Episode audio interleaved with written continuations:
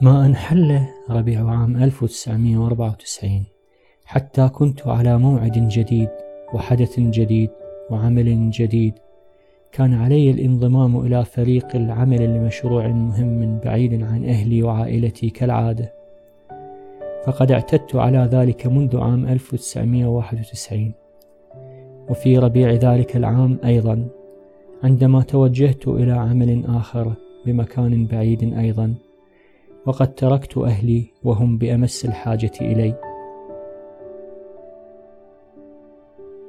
طبيعة عملي تستوجب ذلك فلم أكن عاقا بوالدي ولا زاهدا في أسرتي وكان ضغط الحصار وشدته تستوجب أن أعمل بجد كي أجد لهم لقمة العيش وكسوة مناسبة وحبة دواء هي شحيحة ذلك الزمن.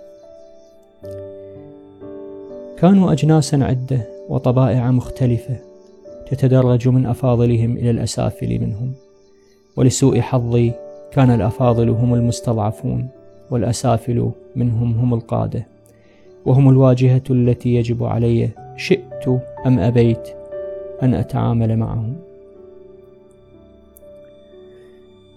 لا يمضي أمر أو نهي إلا من خلالهم أرزاقنا تمر من خلالهم. هم المتصرفون بأحوال العباد. وما هم إلا حثالة قاءها الزمن الرديء.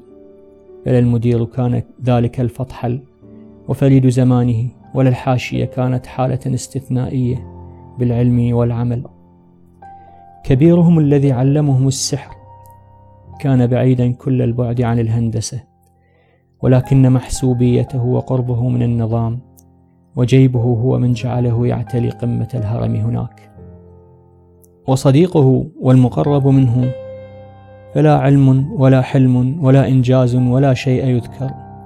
وهو بلحيته الكثة ووجهه القبيح ورائحة الخمر من فيه حتى وقت العمل لا يساوي عفطة عنز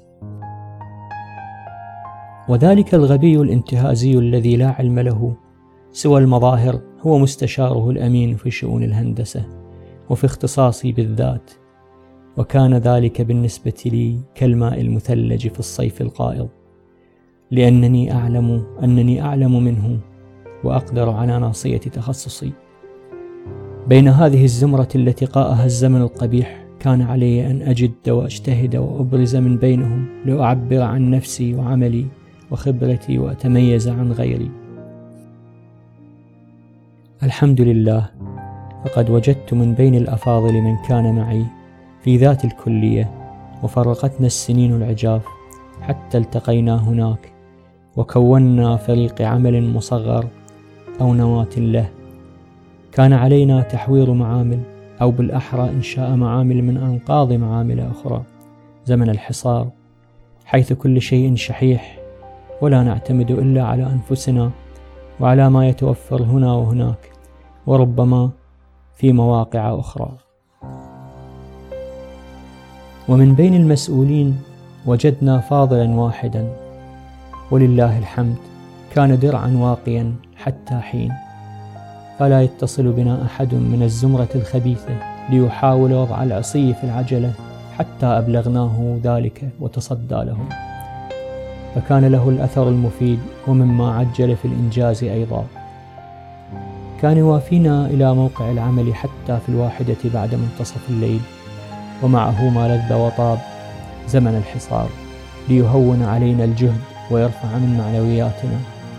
اعتبرناه أخا قبل أن يكون زميلا أقدم منا في العمل وقبل أن يكون مسؤولا حكوميا. وبحمد الله أنجزنا المعمل الأول ونحرت الأكباش ابتهاجا بالإنجاز. وصرت وزميلي عملة نادرة وشخصية نادرة على الألسن. لا يشار إلي إلا بالعريس وأنجز المعمل الثاني وزاد الاحتفاء بي وبزميلي وصار الحديث الشائع أين العريس؟ جاء العريس ذهب العريس. أيقظت هذه الإنجازات زمرة الفاشلين من قراد المجتمع وحثالاته وبدأوا الحرب علينا فكان لا بد أن يتسيد الموقع واحدا منهم. جربوا الكثير ولم ينفع أما لرفضنا وأما لجهلهم بالعمل وكان من عنصريتهم وفئويتهم أن جلبوا شخصا من أقاصي البلاد فقط لأنه من فئتهم. يشاركهم الدين والجغرافيا والتاريخ ولا أقول أكثر من ذلك. أخيرا جلب لنا الزمن الرديء وهذه الزمرة الفاشلة ضابطا صغيرا ليكون مسؤولا عن المجموعة التي أنجزت وفعلت المستحيل لتكون المعامل. وليتحقق الإنجاز ولتتوفر ملايين الدنانير لزمن الحصار. وضعنا هذا الضابط في مفكرته وأخذ يبتكر السبل للخلاص منا. ووجودنا يؤرقهم جميعا ويذكرهم بجهلهم وفشلهم وعجزهم عن الإنجاز سوى ما يفعلوه من فساد.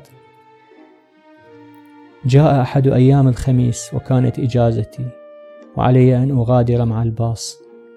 وإن فاتني الباص فالله وحده يعلم كيف سأغادر ومتى سأصل. فالمشروع وسط هضاب بعيدة مخيفة يمكن للذئاب أن تأكلني إن تأخرت. وسيلة الحماية الوحيدة هي سياج قوي وعناصر مسلحة. طلب مني ذلك الرجل المغرض شيئا خارج اختصاصي وعملي. وكأنه مصمم على إيقاعي في المحظور. وعندما أقوم بالعمل سيستهلك الوقت فأعتذر فاعتذرت. كان يمسك مظروفا بيده وكان ينظر إلي بحقد وبخبث ويقول بسيطة بسيطة عدت بعد الإجازة لأجد نفسي في قائمة ممن تظاهر ضد النظام وممن فعل الأفاعيل ضده وهذه وحدها تكفي للتغييب والإعدام في ذلك الزمان. وقد علمت أن بعضهم حاججهم وتدخل لتخفيف العقوبة للنقل إلى مكان آخر. المكان الآخر هو انتحار حقيقي في زمن الحصار وظروفه تعسة إلى أبعد الحدود وليس مكانا للمبدعين ولا من قام بالإنجازات بل هو مكان للانتقام من الخصوم فقط. حاولت الانتقال إلى مكان ثالث لكن هذا الأمر واجب التنفيذ. لأنه صدر من جهة أعلى ترعى هؤلاء الفاشلين الفاسدين لأنهم ثقتهم وأتباعهم ومن طبقتهم بعد شهر تخلصت من الأمر وتبعاته بشكل أو بآخر ونقلت نفسي إلى جهة أخرى وكلفوني بالعمل بنفس المكان لكن بلا تبعية لأولئك المذكورين ونعمت بشيء من الهدوء والانتظام بالعمل بعد كل تلك المآسي. ولم يمض وقت طويل حتى جاء أحد الفراعنة في ذلك الزمان ليأمر بدمج الجميع تحت إدارة تلك الزمرة الخبيثة وحينها أسقط في يدي فلست ممن يغشون أو يزورون لأفلت منهم.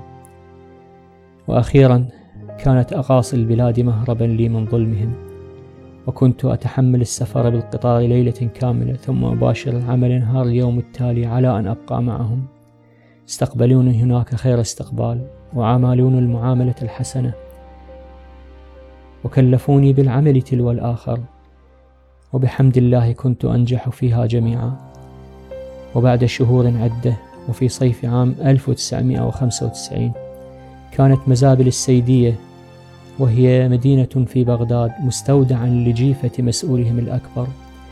بعد أن تمرد على سيده وعندها جاء الفرج ونجاني الله من بين براثنهم. كحال الآلاف من أمثالي والحمد لله رب العالمين على نعمائه. ربما نلتقي مرة أخرى.